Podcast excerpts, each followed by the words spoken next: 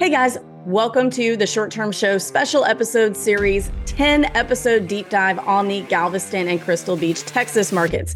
Couple notes before we dive in.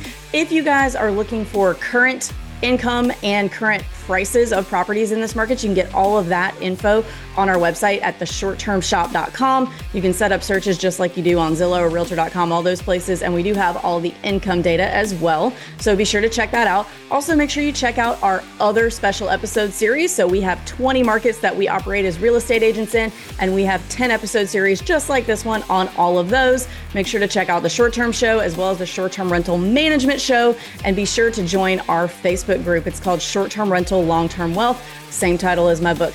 Now let's go ahead and dive in.